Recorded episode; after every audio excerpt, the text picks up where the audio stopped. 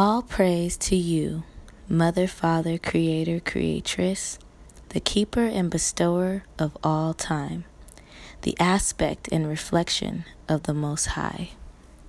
Divine Creator, Creatress, you have helped me to be in harmony with the seasons of time, with the time of day, the time of the moon, the time to eat, the time to fast, the time to rest, the time to rise, the time of my womb cycle, and the time to be intimate and nurtured.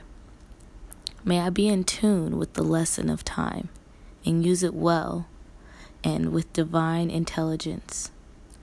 May I keep time with the ebb and flow of my emotions so that I am able to maintain inner harmony. Ashe.